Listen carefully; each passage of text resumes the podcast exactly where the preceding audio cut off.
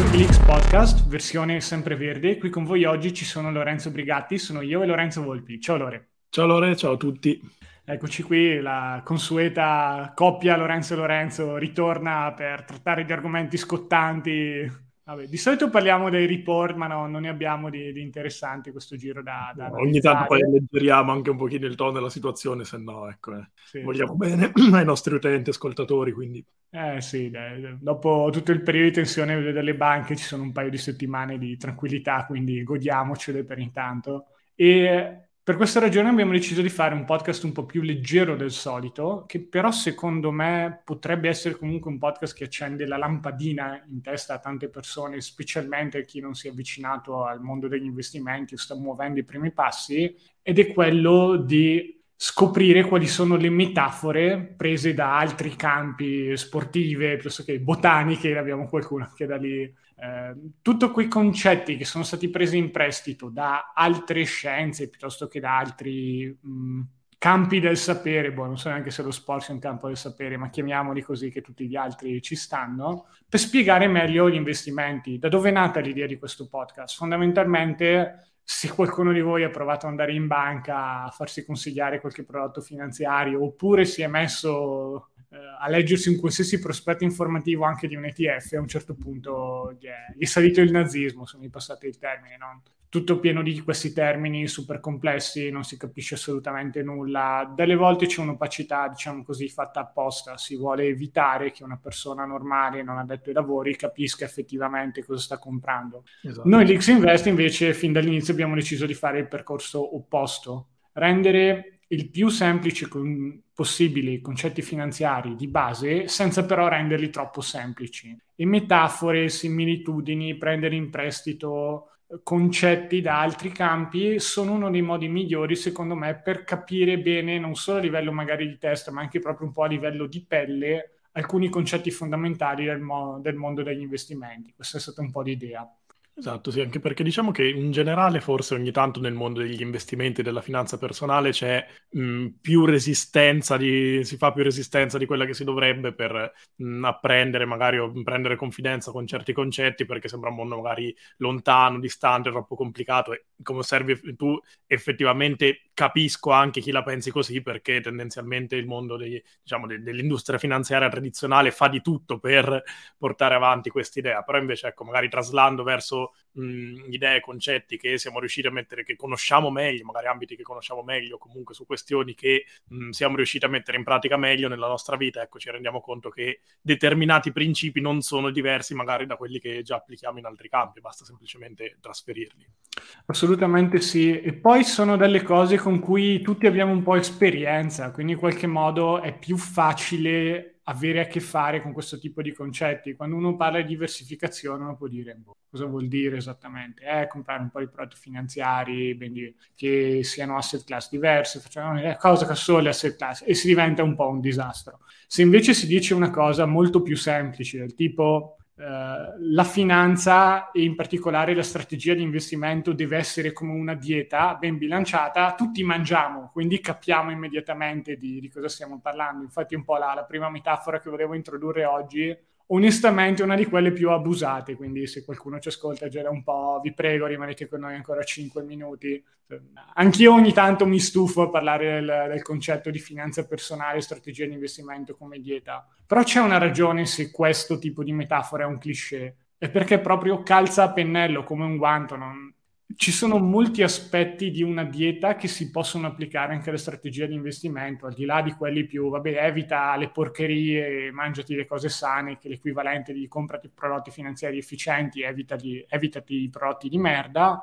C'è anche proprio un aspetto, secondo me, molto personale che coinvolge sia la dieta che la strategia di investimento. Se qualcuno è allergico alle noci, ad esempio, non le può mangiare, mentre per qualcun altro invece le noci sono uno degli alimenti migliori in assoluto perché contengono anche roba nutriente e così via e gli danno un sacco di energie, non lo so, non sono un nutrizionista, non, non voglio dare endorsement a noci, l'industria delle noci non mi ha ancora pagato per questo. Lo stesso però si può fare con i prodotti finanziari.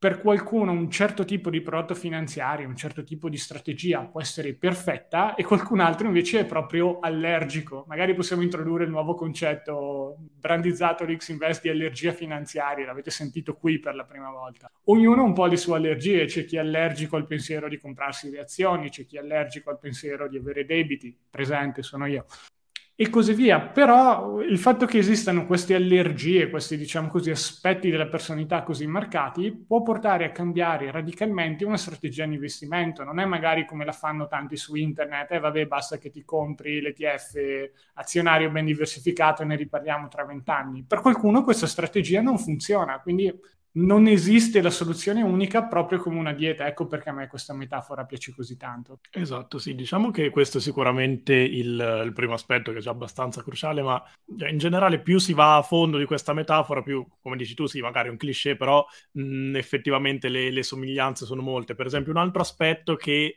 è particolarmente in comune è la, la tipologia di lavoro che richiede sia un piano finanziario che un piano alimentare, quindi un, un costo elevato all'inizio di, eh, poi no, non elevatissimo, però comunque sì, elevato all'inizio di tempo ed energie spese per strutturare una pianificazione adeguata per, per la propria persona e poi mh, far sì che questa rimanga sostenibile nel tempo con, con pochi accorgimenti e poco lavoro. Da questo punto di vista... Mh, i concetti sono abbastanza, cioè i principi sono abbastanza simili, visto che ci sono alcuni concetti di base da, poter, da dover assimilare e applicare, che non sono complessi di per sé, ma è complesso poi riuscire a mantenerli nella vita di tutti i giorni quando poi siamo oberati da stress, tensioni che in entrambi i casi, sia nel mondo alimentare che nel mondo finanziario, poi si riverberano con cattive abitudini, perché ecco, insomma, il revenge spending è un'abitudine, ma anche il, il tendere a mangiare male e peggio quando si è nei momenti di stress è un'abitudine altrettanto comune. Quindi un lavoro a molto... cibo e soldi si possono usare entrambi come modo per premiarsi quando si è tristi, quindi sono davvero tante... Esatto, esatto, sì, sì, trovare proprio un equilibrio fin, fin quando questa magari ricompensa è adeguata e sana e invece quando diventa poi qualcosa di mh, poco sano e che riflette altre problematiche personali, insomma, è, ecco, è abbastanza facile che succeda. In generale, dicevo, questo lavoro di impostazione iniziale deve avere lo stesso fine, cioè far sì che mh, l'abitudine alimentare o finanziaria che sia diventi più sostenibile possibile nel tempo, perché mh, una volta impostato, una volta sopportato il, il costo iniziale, poi mano a mano quello che basta fare è seguire la strategia impostata per sé e mantenere questa uh, strategia, insomma. Questo aspetto secondo me è fondamentale ed è un altro elemento in comune tra la dieta e, il mondo degli investimenti perché tu puoi andare dal dietologo barra consulente barra comprarti Planix che è il nostro sponsor di questo podcast quindi il suo prodotto di pianificazione finanziaria. Andatevelo a vedere se non sapete cosa sia. Planix, Lix Invest su Google vi esce la pagina con tutte le informazioni fine sponsor. Ok per tornare a noi, una volta che sia la strategia, che sia fatta da un dietologo, dal consulente finanziario, mi auguro per le aree di appartenenza, poi bisogna metterla in pratica e chi la mette in pratica questa strategia? Siamo noi. Non è che una volta che abbiamo la strategia poi possiamo dire ok, fatta, a posto. Adesso per me non c'è più nulla da fare, me ne posso andare a pesca. Sia quando si parla di soldi che quando si parla di cibo, una volta che c'è la strategia bisogna portarla avanti con i soldi magari è un po' più semplice, però in effetti uno potrebbe davvero dire guarda la mia strategia è dare tutto in gestione, una, una parte terza, che sia un consulente finanziario indipendente o meno, gestioni patrimoniali e così via, e poi alzo le mani e vado a pesca. È possibile, ma il rischio enorme è quello di finire in una situazione in cui i soldi non lavorano più per te, ma lavorano per la persona che li sta gestendo al posto tuo.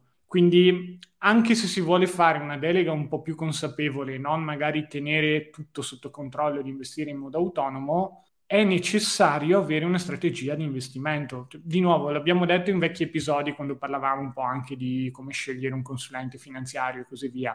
Se un consulente finanziario non vi chiede quali sono i vostri obiettivi di investimento quando vi conosce, sta già lavorando molto male, perché quella è un po' la base su cui poi si va a costruire il piano di investimento due persone che hanno la stessa età, la stessa propensione al rischio e gli stessi soldi da parte devono investire in due modi diversi se uno vuole comprarsi casa l'anno prossimo e l'altro come unico obiettivo la pensione di qui a 25 anni.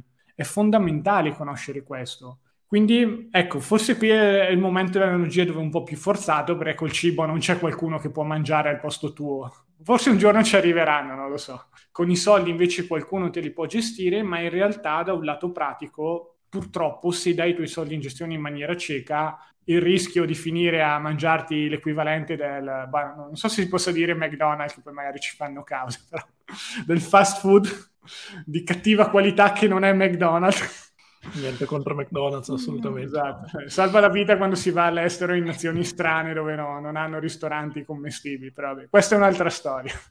Esatto, esatto. Poi diciamo che mh, un altro aspetto interessante che secondo me la comuna, che accennavo anche prima, è il fatto che mh, a livello almeno teorico i principi di base da poter applicare sono molto semplici e infatti entrambe le, le realtà finanziarie diciamo alimentari si prestano alla stessa obiezione ovvero se è così facile mantenere certi principi perché non li seguono tutti? E qui secondo me quello che è molto interessante è la differenza fra teoria di questi principi e la messa in pratica perché mh, sopravvenendo come dicevamo prima tutte le questioni emotive e comportamentali che sono quelle che caratterizzano più profondamente le nostre scelte si tratta di ambiti in cui il divario fra la teoria di base che più o meno conoscono tutti e la messa in pratica di, di questi principi, la distanza è veramente molta. Ecco. Poi non tutti magari conoscono a menadito i principi della finanza personale, però se uno magari ecco, si è letto per sbaglio un libro, si è sentito un podcast così, sa bene che magari ecco, evitare debiti eccessivi, ehm, tenere d'occhio la diversificazione, investire per il lungo termine, cioè non sono concetti proprio segreti che vi stiamo ecco, svelando qui in anteprima mondiale, sono concetti chiari, stati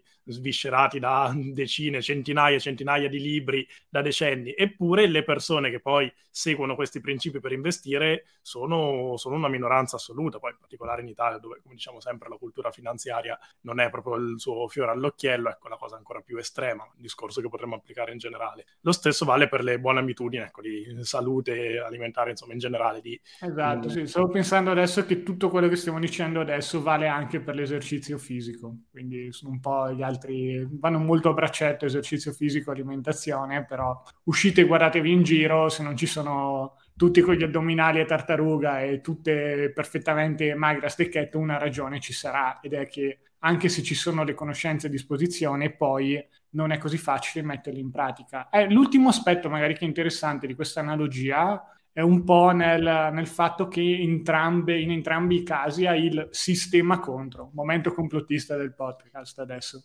però senza voler andare nel, compl- nel complottismo spicciolo dove boh, ci sono i Bilderberg che ci comandano, i rettiliani, so, è un po' che non li sento i rettiliani, boh, se ci vogliono sponsorizzare, vabbè, siamo sempre a favore dei poteri forti, che, che solo che quelli che ci sponsorizzano, anzi riformulo.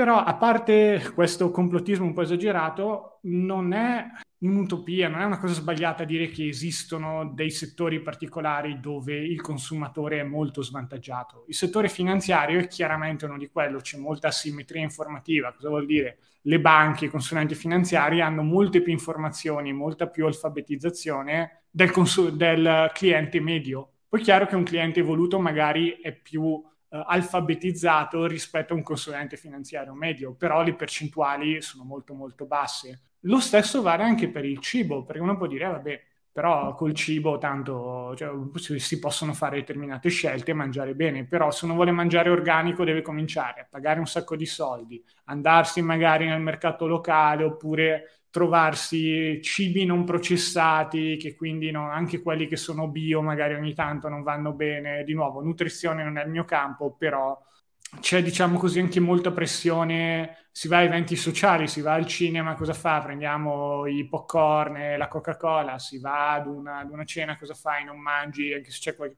C'è sempre, ci sono forme sia di pressione sociale che di pressione, chiamiamola così, di sistema, in questo caso l'industria del cibo che produce cibi con più calorie, magari mettendoli dentro la roba che fa ingrassare, però rispetto, pagando meno rispetto a cibi di qualità, lo stesso vale nel mondo della finanza. Si comprano prodotti gonfiati, l'equivalente del, dello zucchero dei prodotti finanziari probabilmente sono i costi, e quindi sì, si butta un po' di zucchero barra costi da tutte le parti, in morale anche quella che dov- sembra una dieta barra strategia di investimento sana da fuori, quando poi si va a guardare cosa c'è dentro, invece non è così. Ho parlato recentemente con un, con un potenziale cliente Eh, e lui mi raccontava, di nuovo non farò il nome ovviamente per privacy, mi parlava di diversificazione, di come facesse un pack, quindi aveva tutte le cose organizzate in modo corretto, sapeva che l'azionario per lungo periodo era, era la soluzione migliore e così via, e poi aveva investito in quattro fondi che costavano tipo il 2% l'uno. Quindi è proprio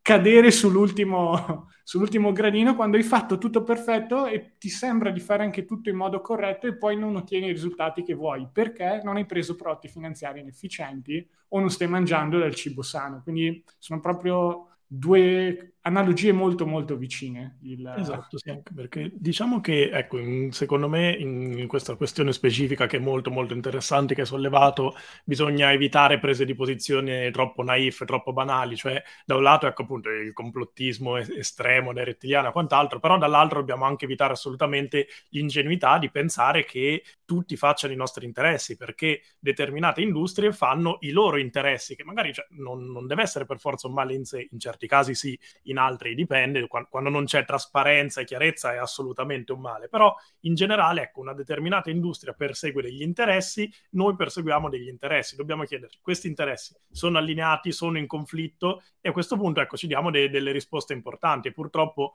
oggi ci sono molti settori in cui gli interessi nostri in teoria non sono in linea con quelli delle, ecco, di determinate industrie in realtà, quindi dobbiamo combattere contro di essi, che non è sempre una battaglia facilissima e allargando un po' il discorso era un, un tema che prendeva in considerazione un libro molto interessante che abbiamo citato di recente, il famoso The Lost Focus, che parla, trattava la stessa questione nel tema dell'attenzione, quindi tutta l'industria dei social media e dintorni, che anche in quei casi ecco, è chiaramente contro i nostri interessi. Quindi abbiamo un nemico che poi è più grande di noi ed è un aspetto molto importante da considerare, perché un conto è se il nemico siamo noi stessi, cioè magari la nostra mancanza di consapevolezza, pianificazione, appunto ecco, dobbiamo affrontare noi stessi, formarci, migliorare e quant'altro. Un conto è se il nostro, diciamo sì, nemico avversario è un intero sistema, dobbiamo ecco, anche capire la portata della la differenza di portata di mezzi che abbiamo, di consapevolezza e di asimmetria informativa. Quindi se non partiamo da questo presupposto e pensiamo semplicemente che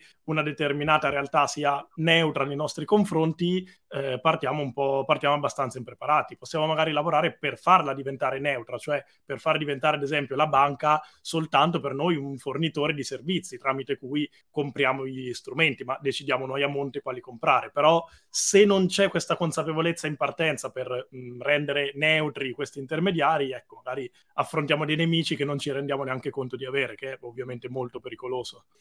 Assolutamente sì, quindi non, non scadiamo nel complottismo, ma ricordiamoci che anche essere troppo naive è molto pericoloso, quindi troviamo la giusta via di mezzo da questo punto di vista. Ok, sulla dieta alla fine siamo stati più di 5 minuti, ma mi auguro che, che sia piaciuta. C'è stato anche un momento carino in cui per, uh, questo podcast è stato realizzato in collaborazione con ChatGPT. Uh, in realtà, quando ho chiesto qualche metafora interessante, parecchie non erano buone secondo me, quindi bocciata da questo punto di vista. Deve ancora mangiarne di pane c'è GPT per arrivare al nostro livello di, di podcasting. Perlomeno la versione 3,5, sulla 4 non sappiamo, non, non l'ho testata. Però una delle cose che ha, che ha detto che è stata interessante è in ottica diversificazione e dieta è stata questa. La diversificazione è come avere una dieta ben bilanciata, come eh, tu hai bisogno di una diversa varietà di ingredienti, di nutrienti per eh, rimanere in salute, quindi carboidrati, proteine e così via, hai bisogno di una varietà di investimenti per proteggere il tuo portafoglio dal rischio. È una cosa carina, no? Non l'avevo mai sentita, un po' forse più culinaria potremmo dire che, che dieta, però anche un modo carino per spiegare co- cos'è la diversificazione e come mai ha senso farla, altrimenti è come pretendere di prepararsi una pizza solo con uh, la mozzarella e il pomodoro. Vabbè, quella è una margherita in effetti, però poi non metterci niente, o anzi, pizza senza pomodoro, via. E dici, oh, questa è una pizza, ma come? Ma anche il pomodoro. Dai, vabbè, ci sono le pizze bianche, ho sbagliato esempio, basta, non dico più niente. Stavolta c'è GPT ci ha superato come creatività, è stato più, è stato più esatto. chiaro. Però su quelle sportive invece c'è GPT, no, non è stata brava e secondo me gli sport sono un altro dei modi migliori per, per, spiegare il mondo degli investimenti. Chi piacciono anche quelli che fanno gli snob che dicono io il calcio non lo guardo, presente perché non lo guardo. L'hanno guardato da piccoli, lo sanno quando capitano determinati eventi, cioè, hanno sopra banalmente fatto le ore di educazione fisica in classe, quindi lo sport è un'altra di quelle aree dove ci sono molti elementi che possono essere, diciamo così, applicati al mondo degli investimenti per spiegarlo. Ne abbiamo qualcuno. Qual è il tuo preferito di quelli che abbiamo selezionato? Ma allora, diciamo che, dai, se volessimo non essere banali e quindi evitare, eh, evitare da subito la questione calcistica, direi, ecco, quella di agganciarci ad altri sport quindi il parallelismo, ecco, con, con la corsa in generale, con la maratona, che, visto che, diciamo, è quello che fra tutti mh, mm, racchiude meglio l'idea del lungo termine, anche dai, più, più, digeribile per chi magari o non segue il calcio per legittimi motivi si è stancato di questa mh, sovraesposizione. Abbiamo anche quelli sul calcio, ci arriviamo. Poi arriveranno, però ecco dai, partiamo dal resto così edulcoriamo un po' la, la situazione. In generale comunque anche l'ambito sportivo mh, come per, cioè, riagganciandoci un po' al discorso che facevamo all'inizio, è un, un ottimo modo per certi versi per recuperare principi che eh, magari faticheremmo ad applicare alla finanza personale, alla finanza in sé perché ci sembra un mondo più lontano, ma che diventano mh, sufficientemente chiari quando poi li applichiamo in un ambito di maggiore, ecco, di maggiore nostra conoscenza e familiarità. Non saremo tutti maratoneti, però l'impostazione che c'è dietro, una, dietro il lavoro di una corsa, la preparazione, è abbastanza chiaro a tutti. E appunto il fulcro principale è l'importanza del lungo termine e mh, la, diciamo anche la, la, necessità appunto per il raggiungimento di un obiettivo di lungo termine di mh, dosare adeguatamente le energie. Probabilmente questo è uno degli aspetti che lo, lo, sport insegna meglio. E nella finanza personale magari vale lo stesso principio in più modi sia a livello di mh, risorse da utilizzare non utilizzare tutte subito da investire gradualmente sia in generale nel, nella quantità anche proprio di risorse proprio cognitive di impegno da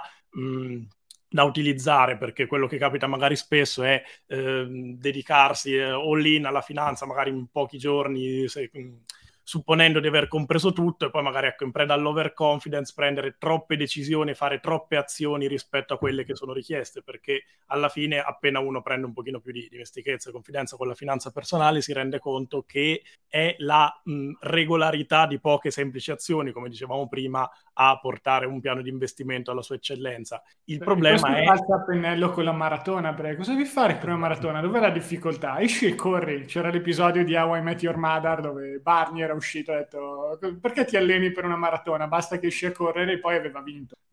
poi però non gli funzionavano più le gambe dopo aver corso per 42 km, quindi eh, eh, no, non un consiglio su come prepararsi per una maratona, uscire a correre. Però funziona proprio da questo punto di vista così. Cioè, l'azione è semplice, il meccanismo di correre lo conosciamo tutti, sappiamo tutti farlo, il nostro corpo è fatto per correre. Però poi quanti riescono a correre 40 km di fila? Eh, mica tanti. E il concetto di lungo periodo, secondo me, lì è esemplificato bene. È vero che stiamo parlando di distanze, non di tempo, però quando uno corre 42 km, il tempo probabilmente rallenta, va più piano, quindi lo sente come qualcosa di lungo. Tanti secondo me pensano agli investimenti come una corsetta di un paio di chilometri, boh, entro, mi, mi bagno un po' i piedi e vedo come va, 5 chilometri se mi sento avventuroso e nessuno pensa che in realtà da certi punti di vista, cioè, ognuno può fare quello che vuole, ma il modo migliore per ottenere i risultati dagli investimenti è dire ok, mi preparo per una maratona che può durare 20 o 30 anni, può avere dei momenti in cui mi sento stanco, però non, io non credo che neanche gli atleti migliori del mondo quando corrono una maratona non abbiano mai, mai, mai su, boh, quant'è il tempo della maratona? Un paio d'ore, un'ora e mezza, cioè, e in quel tempo non abbiano mai un minuto in cui si sentono stanchi, un minuto in cui dicono, oppure dei momenti in bah, adesso non ce la faccio più, sono stanco.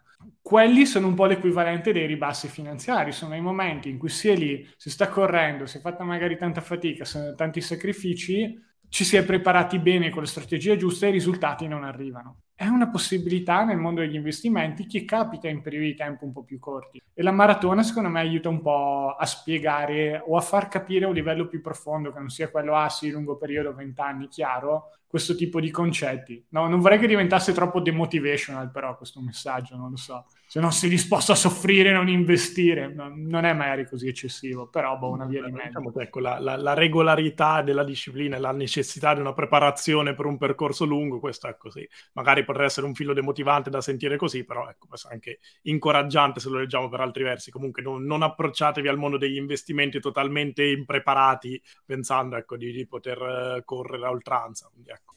Per certi versi secondo me è anche un'idea incoraggiante nel senso di mh, stare più tranquilli anche perché magari per molte persone il blocco per eh, dedicarsi, che, che, che, impedisce loro di dedicarsi adeguatamente al mondo della finanza personale e degli investimenti, magari il vederlo come un ostacolo insormontabile all'inizio, ma mh, come diciamo spesso, per iniziare un percorso di pianificazione finanziaria, di finanza personale, non è necessario nel primo istante in cui si inizia avere a la strategia perfetta che poi porteremo avanti per i prossimi 20, 30, 40 anni. È sicuramente necessario avere chiari quali sono gli errori da evitare per andare in rovina, ma quando si hanno chiari gli aspetti da evitare totalmente e i principi di base si può effettivamente iniziare un percorso che poi ecco, può prendere, prendere velocità, prendere abbrivio eh, andando avanti, percorrendo. Questo specie se si è giovani, quindi magari iniziando anche con un piccolo risparmio mensile, una piccola quota, ci si riserva anche una possibile quantità di errori, ecco, magari evitando quelli macroscopici, ma qui appunto come detto prima basta evitare proprio i rischi di rovina o strumenti eccessivamente pericolosi che non si riesce a comprendere, diciamo che ecco l'inizio è fattibile un po' per tutti, poi naturalmente mano a mano si andrà ad aggiustare, sofisticare la propria strategia, anche quando ce ne sarà necessità, perché finché insomma si investono somme anche mh, non troppo significative al mese, diciamo che una strategia imperfetta ma in costante moto batte sicuramente quella di chi aspetta la, la, sofisticazione perfetta e il dettaglio dell'ultimo ETF che costa lo 0,01% rispetto all'altro, magari la lievissima differenza in fatto di asset allocation fra uno o un altro portafoglio e così via. Ecco, quindi... Secondo me la, me- la metafora della maratona è un ottimo esempio anche per spiegare la FOMO se l'obiettivo, diciamo così, vincere una maratona non è il tuo obiettivo, quindi non sei un keniano che vuole stabilire il nuovo record del mondo, ma l'obiettivo è finire la maratona, come tanti hanno quando vanno a correre anche a livelli abbastanza agonistici. Il vero problema molto spesso non è sprintare o arrivare prima degli altri, il vero problema è arrivare. E molto spesso quando si corre uno può sentirsi demoralizzato perché vede un sacco di persone all'inizio in certi momenti che sfrecciano come se fossero de- delle macchine da corsa anche se sono degli esseri umani e tentare di cambiare il suo passo, quindi cercare di tenere un ritmo più alto, un po' l'equivalente di farsi prendere dalla FOMO e andare a comprare delle le azioni calde del momento, piuttosto che le criptovalute calde del momento, e così via. E poi cosa succede? Si finisce per infortunarsi perché si tiene un ritmo troppo alto e l'equivalente finanziario è perdere i soldi per essere investito in roba che non si capisce e ad un certo punto ci si può decidere di ritirare dalla maratona perché ci si è infortunati, che è l'equivalente di dire basta, non investo più, tutto brutto, adesso sto fuori per dieci anni dai mercati. E quindi a questo punto di vista la cosa importante della metafora della maratona è ricordarsi che l'obiettivo è arrivare non è vincere, a meno che di nuovo non si parla di casi particolari, ma anche qui si sposa bene con la finanza perché chi va a competere per la maratona di New York? Solo gli atleti più professionisti che sono l'equivalente dei gestori professionisti che operano sui mercati finanziari, sono quelli che vanno a randellarsi nelle prime posizioni. Ma a te, piccolo investitore, cosa te ne frega di chi vince tra questi? Il tuo obiettivo è arrivare, arrivare bene, magari non collassare una volta che sei arrivato. Esatto, che è l'equivalente sì. di arrivare per la pensione o per gli obiettivi che vuoi raggiungere con tutti i soldi che ti servono. Esatto, e fra l'altro leggevo proprio oggi, poi era stato citato nuovamente in un podcast che ascoltavo, una uh, storia tratta, se non erro, dal Wall Street Journal, quindi un'intervista ad alcuni pensionati in cui facevano un po' un riepilogo su mh, come fosse la, la vita da, da pensionati se, sotto il milione di dollari, che insomma tra l'altro cifra non, non, indifferente, che magari ecco, molti la sentiranno, specie se sono all'inizio del loro percorso di investimenti, pensando appunto ad una cifra mh, astronomica, comunque irraggiungibile, e in realtà ecco, qui veniva presa un po' come riferimento, eh, come ecco, soglia sotto, sotto, la quale la, la, situazione era differente. Poi beh, in America parliamo anche di, negli Stati Uniti in generale, parliamo di patrimoni un po' diversi, però insomma la soglia era questa e c'era appunto la realtà di questa coppia di pensionati che comunque mh, non, non, se la passava malissimo con ecco, un tenore di vita magari un po' ridotto e comunque non, risparmi da parte non indifferenti perché parlavano di varie centinaia di migliaia di dollari, però parlando della loro strategia di investimento eh, avevano, erano sovraesposti o comunque molto esposti all'azionario nel 2007-2008, in particolare allo Standard Poor's 500 500, cioè il principale indice americano, e sono rimasti fortemente scottati da una perdita ovviamente elevatissima nei termini del 40-50%, quindi patrimonio praticamente dimezzato e da quel momento in poi hanno deciso di investire in eh, fondi obbligazionari, in generale in investimenti molto molto prudenti che hanno reso circa l'1, 1,5 all'anno nei successivi insomma 15-16 anni. Il problema è che nei successivi 15-16 anni il mercato azionario ha fatto un per tre per chi l'ha saputo cogliere senza particolari sforzi. Quindi ecco, è un esempio che penso calzi alla perfezione per cui non hanno perso tutto e non sono magari poi andati in rovina perché comunque la metà di quel patrimonio che poi si è un po' riaccumulato negli anni è comunque un patrimonio decente decoroso con cui possono mm, godersi una pensione anche con ecco, magari aiuti e supporto dello Stato, insomma, non interamente dal proprio capitale, ma fa la differenza con quello che potrebbero avere, con quello che avrebbero potuto avere, cioè un capitale che gli avrebbe consentito un tenore di vita completamente differente, una rendita completamente autonoma da social security e altri piani e ecco, tutt'altre possibilità. Questo per, per la mancanza di equilibrio e la mancanza di mh, mm, pianificazione in un lavoro nel lungo termine, quindi un eccesso in una fase iniziale, comunque se non iniziale, non proprio alla fine del percorso, e poi una prudenza eccessiva in un secondo momento che, ha, mh, che ha precluso loro insomma, delle opportunità importanti. Poi questo è veramente un caso emblematico e di scelte così infelici come tempismo, penso di averne sentite poche, però è un, è un caso reale, insomma un'intervista documentata di persone che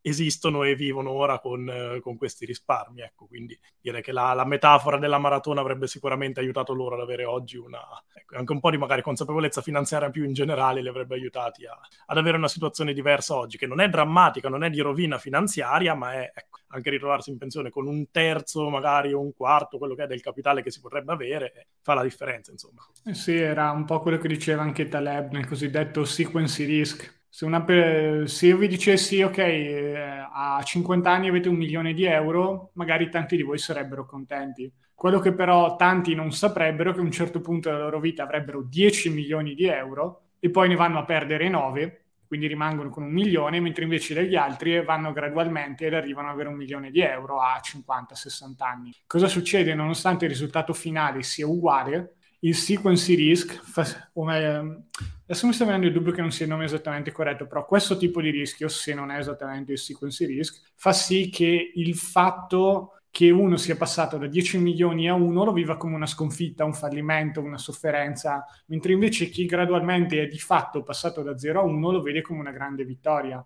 Entrambi potrebbero essere contenti allo stesso modo, però non è così perché path dependency mi pare che si chiamasse, ok? Il percorso con cui ci sono arrivati è stato diverso ed in un caso, il primo caso, la persona aveva avuto la possibilità di vedere cosa voleva dire avere 10 milioni di euro, 10 volte tanto, invece adesso si ritrova con solo un milione. Sono dei paragoni magari un po' relativi, ma il nostro cervello tende a farli molto spesso, quindi un po' un qualcosa da tenere a mente, ecco, da questo punto esatto. di vista. Poi diciamo che, ecco, anche questo è un concetto che magari ripetiamo spesso, però non viviamo un'epoca che premia la pazienza, per usare un eufemismo, visto che Mamma mia, no. un'epoca sempre più estremamente portata al tutto subito, gratificazione istantanea e quant'altro, ecco, questo genere di distorsioni di cui abbiamo parlato spesso e quindi, ecco, per quanto magari semplice possa essere mh, da, da, ad una visione superficiale, metafora come quella della maratona, in realtà poi metterle in pratica significa fare i conti conti contro ostacoli pesanti che sono noi stessi, il nostro comportamento, la nostra tendenza in primis, ma anche appunto con eh, ecco, la, la, società non sempre neutra che, che ci troviamo ad affrontare, ecco, a confrontarci. Assolutamente sì. Passando alle altre metafore, ce n'è una a cui sono affezionato perché è Made in Leaks Invest, ma magari no, non è quella più illuminante la voglio mettere lo stesso, per me piace tanto, ed è quella del che aiuta secondo me tanto a capire la differenza tra investire e speculare. Però mi dice, sono la stessa cosa, compro sempre prodotti finanziari, sono allo stesso posto, cos'è tutta questa filosofia, tutto questo pippone sulla differenza tra investire e speculare? Do- non mi interessa, io voglio solo guadagnare, oh, io voglio mettere i soldi nei mercati finanziari e guadagnare. Se investo o speculo non mi interessa. Va bene, però a me piace paragonare investimenti e speculazioni a basket e pallavolo. Sono due sport che si praticano nello stesso campo, grosso modo. Poi non, non ho controllato effettivamente su Google se siano magari uno un po' più lungo, un po' più corto, però ricordo le palestre, i palazzetti quando andavo ero piccolo, erano campi sia da pallavolo che da, da basket. Si giocano allo stesso posto, tutti e due si giocano con un pallone, però poi le regole per vincere sono fondamentalmente diverse. Non è una metafora perfetta perché magari i mercati finanziari sono esattamente la stessa cosa quando si parla di investimenti e speculazione, non c'è che ne so la rete piuttosto che il giocatore in più nel caso di pallavolo e così via. Però è una metafora che secondo me approssima molto bene questo concetto. Le regole per vincere sono diverse, le caratteristiche che servono per eccellere sono diverse quando si parla di investire o di speculare, anche se ad un occhio inesperto sembrano apparire come un qualcosa che si fa sempre nello stesso posto. Credo che avessimo fatto anche un podcast sul tema, adesso non sono sicuro. Nel caso, vabbè, dovremmo aggiungerlo come, come potenziale argomento. probabilmente anche podcast, comunque ecco. Video di sicuro, sì. Diciamo Sul nostro sì. canale YouTube consigliatissimo anche quello da, da seguire se ci state ascoltando e non state guardando il podcast. Però potremmo dire che le differenze di base sono che la, nella speculazione cerchi di essere un po' più opportunistico, di approfittare di determinati movimenti di prezzo e sei pronto anche a perdere la maggioranza o la totalità nel tuo capitale per fare questa operazione, con investimento invece usi delle strategie più di lungo periodo, più rodate nel tempo, con l'idea di difendere il tuo capitale prima eh, dalle possibili perdite e poi solo eventualmente portarti a casa un guadagno. Che questo tra l'altro ci porta anche alla metafora successiva, in effetti sempre un po' legata al mondo della, dello sport. Nella finanza personale eh, mi- il miglior attacco è la difesa, potremmo chiamarlo così, un po' il contrario di quello che è il detto popolare. Noi italiani comunque siamo d'accordissimo da questo punto di vista. Catenacciari, si vincono così i mondiali. Cazzo. perché tirare in porta quando puoi fare 0-0, andare ai rigori e poi vincere quello? Vabbè, no, non è il massimo del, dello spettacolo, però quando si parla di finanza personale, ecco, non è il momento di essere esplosivi, per quello ci sono altre aree della vita, anche solo a livello di soldi, cioè che ne so, capitale umano, diventare imprenditori e così via. Quindi lì si possono prendere quanti rischi volete, sempre con un po' di criterio, però nel senso lì si può rischiare con, uh, con, più libertà. Quando si parla di finanza personale, essere un po' più conservativi, un po' più paranoici, un po' più attenti a non perdere, come diceva Warren Buffett, la prima regola è non perdere, è molto molto importante. Poi il concetto di perdere è relativo, però l'idea è, ecco, difendiamo prima il capitale e dopo vediamo come si può portare a casa qualcosa di extra. Esatto, sì, diciamo che ecco, in generale comunque la metafora sportiva o calcistica che sia da, ecco, può essere già un parallelo interessante per quanto riguarda la, la struttura che può avere una pianificazione. Su, sulla questione del campo da gioco, secondo me un'altra riflessione mh, molto utile da, mh, da poter fare è porsi la domanda mh, con quali avversari stiamo giocando, perché appunto è vero che di per sé il campo da gioco è lo stesso, perché appunto parliamo dei, dei mercati finanziari che sono gli stessi per me, gli stessi per Warren Buffett, gli stessi per te e per ogni ascoltatore. Però diciamo che si può in un certo senso scegliere il nostro avversario, cioè capire se vogliamo competere ecco, con l'elite degli investitori mondiali, cercare di fare meglio di loro, oppure se il nostro avversario, il nostro riferimento è l'investitore medio, comunque il rend- anzi il rendimento medio del mercato, perché per quanto ecco, magari possa non sembrare chiarissimo un primo aspetto, l'investitore medio fa peggio della media del mercato perché a causa di errori comportamentali, ricerca di market timing, cattive decisioni, si perde per strada una parte dei rendimenti che il mercato ha offerto. Quindi se mh, da questo punto di vista, pur giocando nello stesso campo da gioco, decidiamo di non sfidare la, la Serie A, l'elite degli investitori mondiali che hanno altre risorse, altre competenze, altre capacità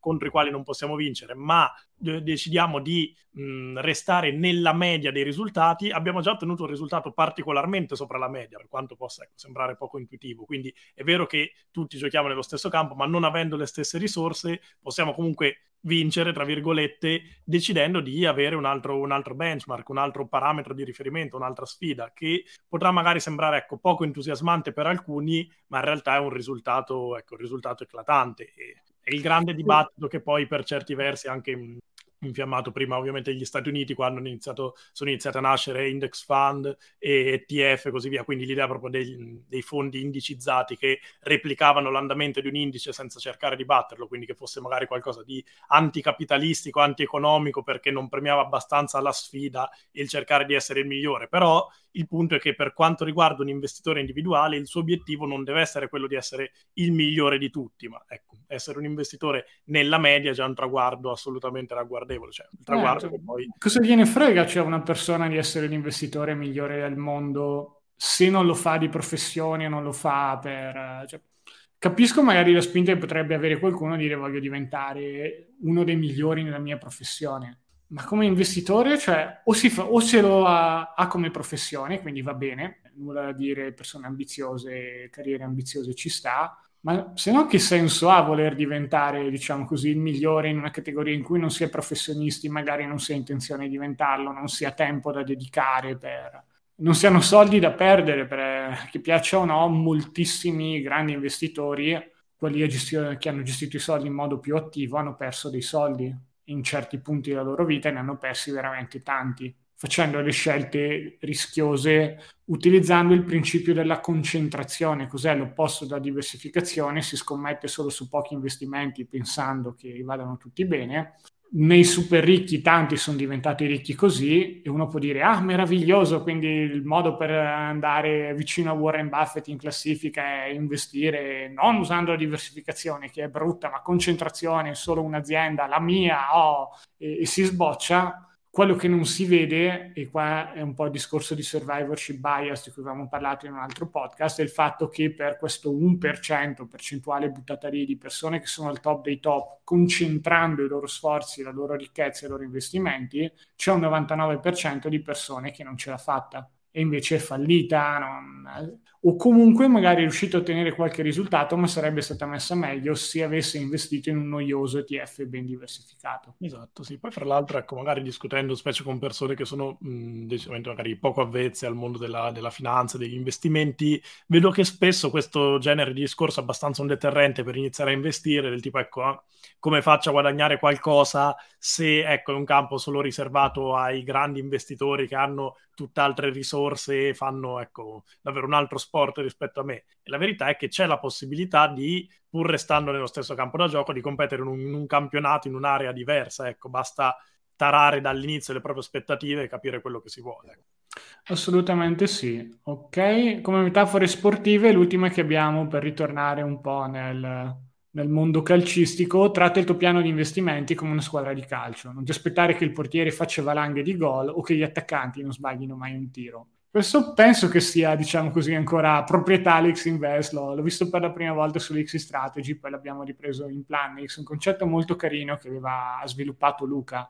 Quando si parla di strategie investi- di investimento, prodotti diversi hanno funzioni diverse e da certi punti di vista si può quasi dire che si possano approssimare un po' in una squadra di calcio. Ad esempio, l'assicurazione può essere il portiere, cassetto per la liquidità e per le emergenze sono la linea difensiva.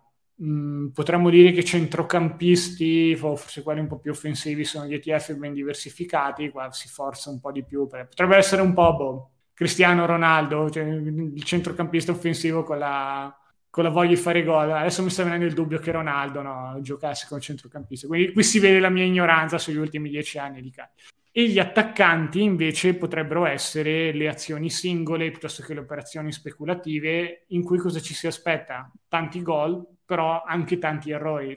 L'attaccante viene ricordato per il gol che ha fatto, non per i cinque tiri che ha sbagliato prima. Viceversa, il portiere viene ricordato per i dieci salvataggi che ha fatto, non per, i, per il gol che ha subito. E soprattutto Oddio, l'errore, no, la papera viene ricordato. Diciamo, esatto, l'errore del portiere impatta molto di più. Purtroppo, ecco, non, non, in tutti i ruoli e le situazioni della vita, sia sportiva che finanziaria, gli errori vengono, vengono perdonati oppure... Il portiere è un ruolo ingrato. Quindi, esatto, esatto. Lo stesso ruolo ingrato che ha tutta la parte del patrimonio deputata alla, alla, alla difesa, alla protezione del proprio capitale, perché difficilmente farà mai qualcosa di esaltante, perché nessuno ha mai guadagnato milioni dalla liquidità che tiene depositata in banca o magari ecco, da, dalle assicurazioni o comunque dai, dai, conti deposito altre questioni, però sono gli, gli, eroi silenziosi del patrimonio che hanno fatto sì che magari nel giro di 10, 20, 30 anni non si sia finiti in rovina o si fosse tutelati da spese, emergenze e quant'altro. Ecco. Poi Assolutamente sì, e secondo me aiuta un po' a contrastare quell'idea che i soldi spesi in assicurazioni piuttosto che i soldi spesi, cioè spesi, dedicati al cassetto di liquidità ed emergenze siano dei soldi buttati via,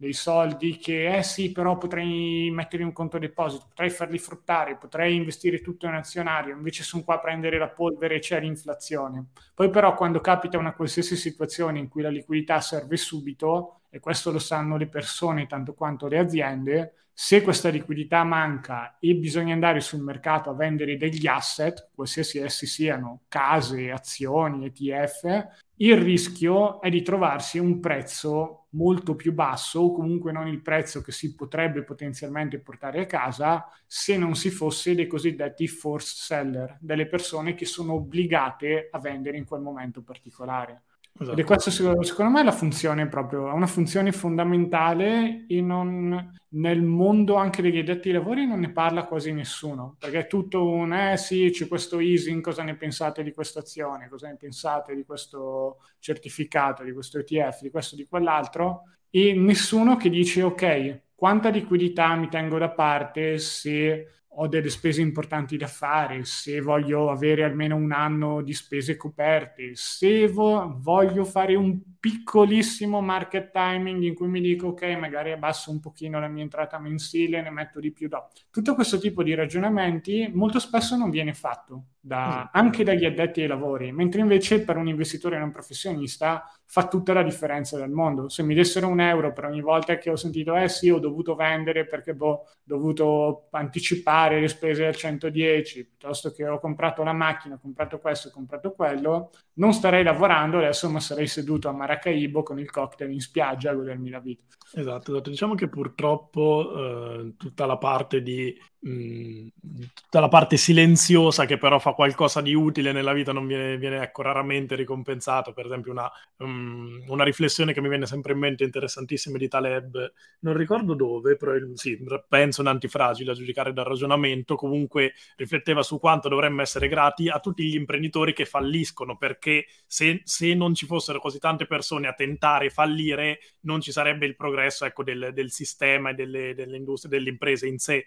solo che ovviamente vengono giustamente, per carità, acclamati ecco, gli imprenditori che riescono, che hanno successo e che creano grandi realtà, ma mh, la stessa acclamazione andrebbe data a chi si prende il rischio e poi effettivamente paga il prezzo del rischio, quindi magari ecco, fallisce ritenta, solo che eh, non ci sarà mai ecco, un articolo di giornale, un titolone di giornale che elogia un imprenditore che ha fallito, però ecco, per certi versi silenziosamente anche lui ha contribuito al, al successo di un determinato sistema. Allo stesso modo in un piano di investimenti nessuno dirà mai ah, la, la liquidità e quel, ecco, quel, conto deposito oppure la, quell'assicurazione, Beh, l'assicurazione magari sì, però ecco, la, la liquidità che ho mantenuto nel conto e che avevo a disposizione quel giorno è stata la mia salvezza. Eppure, ecco, magari, magari magari lo è stato anche inconsapevolmente per certi versi. Assolutamente sì. Stavo guardando le altre metafore che c'erano rimaste, ce n'è un'altra che è sempre verde, penso che se la siamo sentita tutti tante volte, è un po'... Ora, dico, mi pare fosse un proverbio cinese, ma ormai su internet no, non si capisce più niente. La classica metafora botanica, il miglior momento per piantare un albero era vent'anni fa, il secondo miglior momento è oggi, ed è una bella metafora che spiega sia l'importanza di investire oggi in modo molto chiaro, che un po' come funziona l'interesse composto. Chiaramente un albero non si evolve in modo geometrico, quindi non è che diventa grande come la Terra ad un certo punto, però cioè, il toccare con mano un germoglio che poi diventa una pianticella e poi diventa boh, un albero un po' più grosso e poi una quercia, nel giro di diversi anni fa capire quanto può essere potente un primo investimento anche se si parte solo con un seme, soprattutto se viene fatto presto o addirittura se è già stato fatto, che è un po' il concetto che, che viene fatto passare da questa citazione. Di nuovo, uno di quelli più cliché, ma perché funziona, spiega bene in modo intuitivo dei concetti come l'interesse composto, che non sono facili da capire per il nostro cervello, che non è esattamente uno degli organi più matematici in assoluto. Sì, per carità, rispetto alle mani o al cuore probabilmente ne capisce di più, ma è comunque ottimizzato per altre cose. Non so, Lore, se vuoi confermare o smentire da esatto, sì. studente diciamo di matematica. Esatto, poi diciamo che l'idea che ecco, il secondo miglior momento è oggi è anche un incentivo anti, diciamo, antiprocrastinazione, perché mh, ecco, storie magari come quelle che raccontavo prima mi fanno abbastanza riflettere come una volta che magari ecco, si rimane o non si sia magari partiti per tempo, quindi magari ci sia persi un grande rialzo nel mercato azionario negli anni, oppure non so, ci si senta in ritardo, ecco perché magari è, oppure si è subita una perdita nei, nei mercati finanziari e mh, magari ecco si è ripresa consapevolezza, si rischia di non investire ecco per due motivi, o perché si reputa sia ormai troppo tardi o per evitare nuovamente di, di incappare ecco, negli stessi errori, correre negli stessi rischi. Purtroppo anche da questo punto di vista mh, come esseri umani non riusciamo a essere razionali e riuscire a capire che ogni momento può essere un buon momento per un anno zero per ripartire, a patto che si sia effettuata, effettuata una strategia, una pianificazione adeguata. Questo perché quando andiamo ad investire sentiamo anche il peso o dei non investimenti che abbiamo fatto prima e quindi ecco, mh, mm, sentiamo un po' rincorrere dai mancati guadagni o magari comunque ecco, abbiamo il peso dei timori precedenti, però da questo punto di vista cercare di essere razionali e quindi mh, non farsi, farsi, influenzare dalle scelte pregresse per le scelte future è veramente una grande capacità che un investitore dovrebbe avere, che in generale un po' riprende anche il, la questione della, della, fallacia di costi sommersi, cioè del tipo oramai che ho speso così, oramai che ho perso questo tempo, tanto vale continuare. In realtà ecco la capacità di resettare, rendersi conto che sì, sarebbe stato meglio avere una strategia perfetta dall'inizio, ma è comunque meglio avere una strategia buona ora che non averla per niente Ecco, teoricamente molto facile, ma poi viene messo, viene messo, in pratica raramente perché sono dinamiche psicologiche e comportamentali che ci, ci condizionano e ci frenano molto. Quindi ecco, è difficile rendersi conto di aver perso 20 anni di rialzi nei mercati ben diversificati e dire vabbè, mi godrò i rialzi da oggi in poi. È una scelta razionalmente, cioè, emotivamente molto difficile, seppure razionalmente giusta. Assolutamente sì. Ok, vediamo un po' qual è l'ultima. Mi pare che ne abbiamo ancora una. Beh, è, diciamo così, stata popolarizzata da Warren Buffett, questo è il concetto del margine di sicurezza.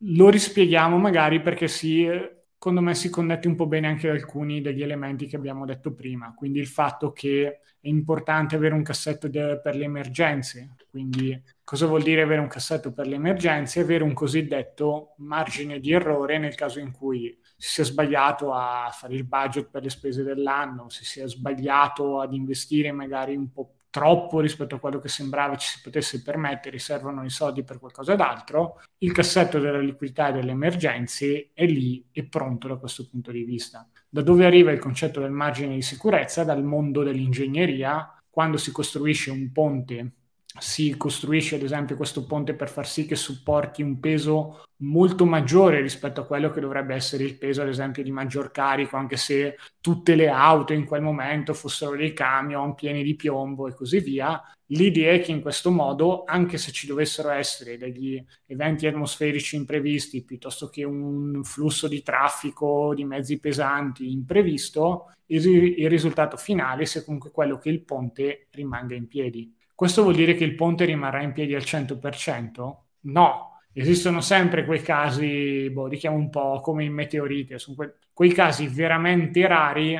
imprevedibili, cigni neri di Taleb, che quando capitano distruggono tutto perché non ci si poteva difendere o era un evento troppo difficile da vedere, imprevedibile e così via. Quindi se effettivamente arriva un meteorite su sto ponte, anche se c'è il margine di sicurezza per cui il traffico, anche tanto traffico, non avrebbe fatto cadere il ponte, il meteorite lo annienta.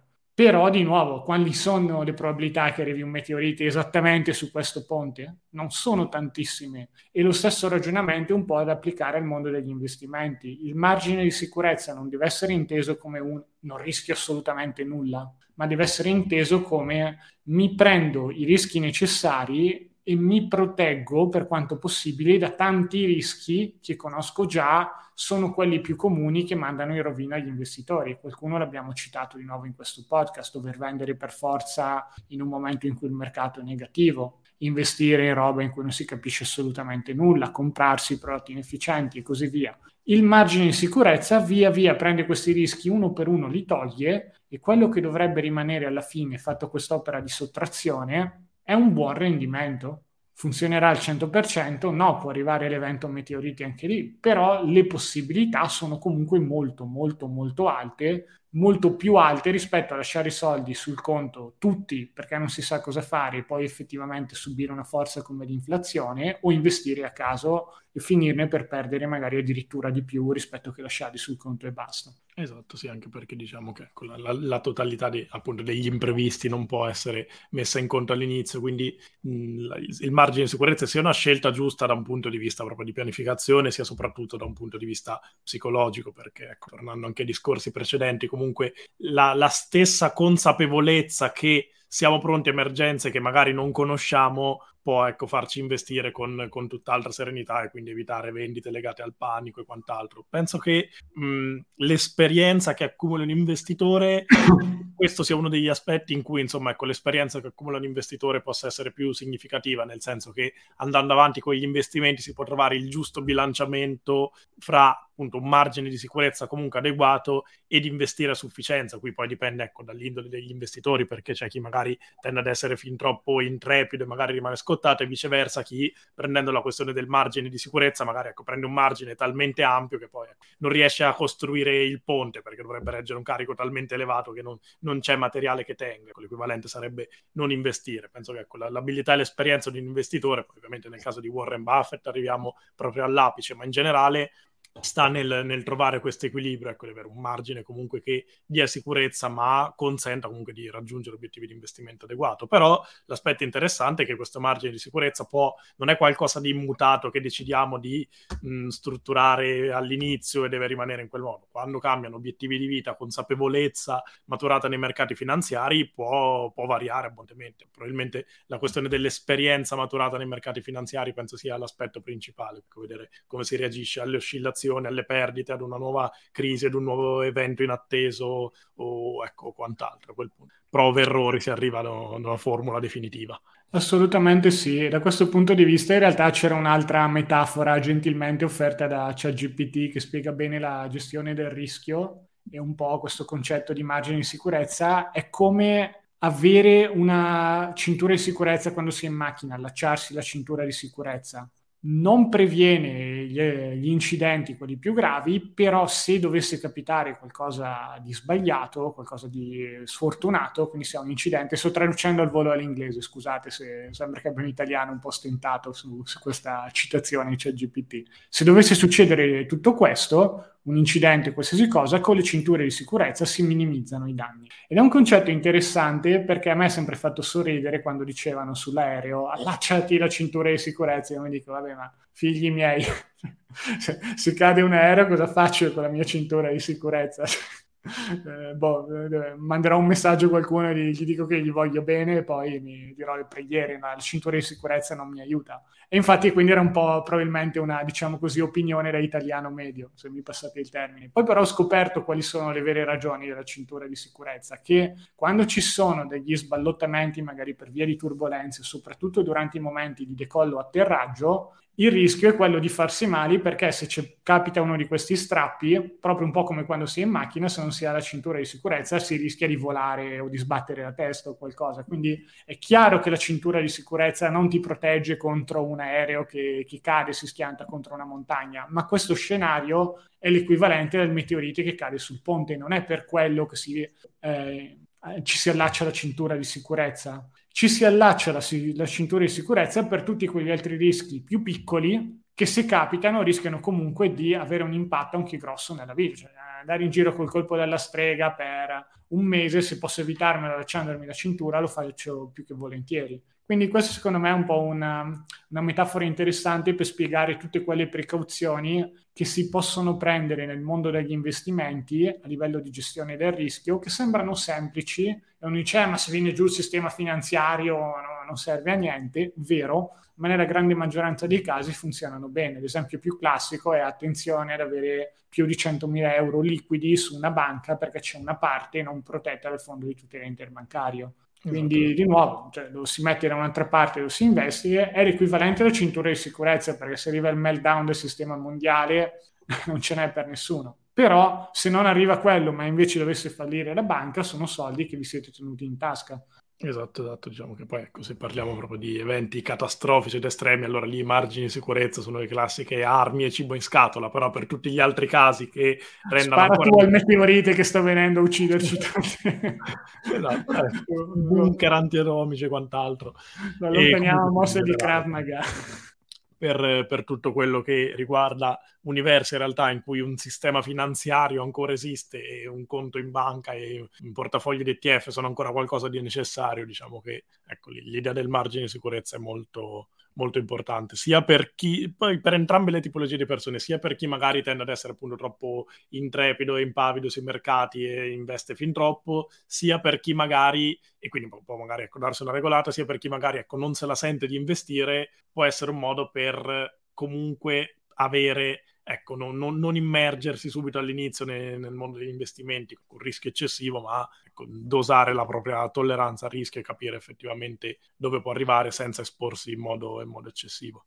Assolutamente sì. Ok, direi che oggi abbiamo raggiunto la nostra ora più o meno, vedremo un po' postagli di podcast abbiamo parlato di tutte quelle che sono le metafore che secondo noi sono le più interessanti nel, nel, mondo degli investimenti e ci auguriamo che qualcuna vi abbia un po' acceso una lampadina, aiutato magari a far arrivare qualche concetto che magari conoscete già a livello intellettuale, anche ad un livello un pochino più profondo e più facile da applicare poi. Non è più solo una cosa che sì, so perché l'ho letta, la conosco perché l'ho letta, ma è più ok, la conosco, la capisco e sono pronto o pronta a metterla in pratica. Questo è un po' l'augurio che abbiamo dopo aver finito questo podcast. Se poi ovviamente avete qualche altra metafora carina, qualche altro tema che vorreste vedere trattato in generale, scriveteci pure a staff.xinvest.com indirizzo podcast, indirizzo, vabbè, eh, titolo della mail podcast e dopo scriveteci un po' cosa vorreste vedere analizzato. Esatto, Poi, eh, vi, prima di salutarci, vi invito anche a mh, mm, venirci a trovare su tutti i nostri social, pagina Instagram, il nostro gruppo Facebook, Wikileaks, Investimenti e Finanza Personale,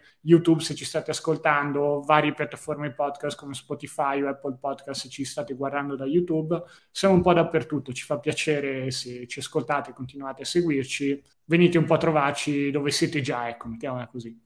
Esatto, perfetto. Grazie quindi a tutti per, per, l'attenzione e per l'ascolto. Ecco, speriamo che anche puntate più, diciamo, discorsive, colloquiali come queste diano magari un input per, per approfondire, prendere altri spunti nella situazione di pianificazione finanziaria personale.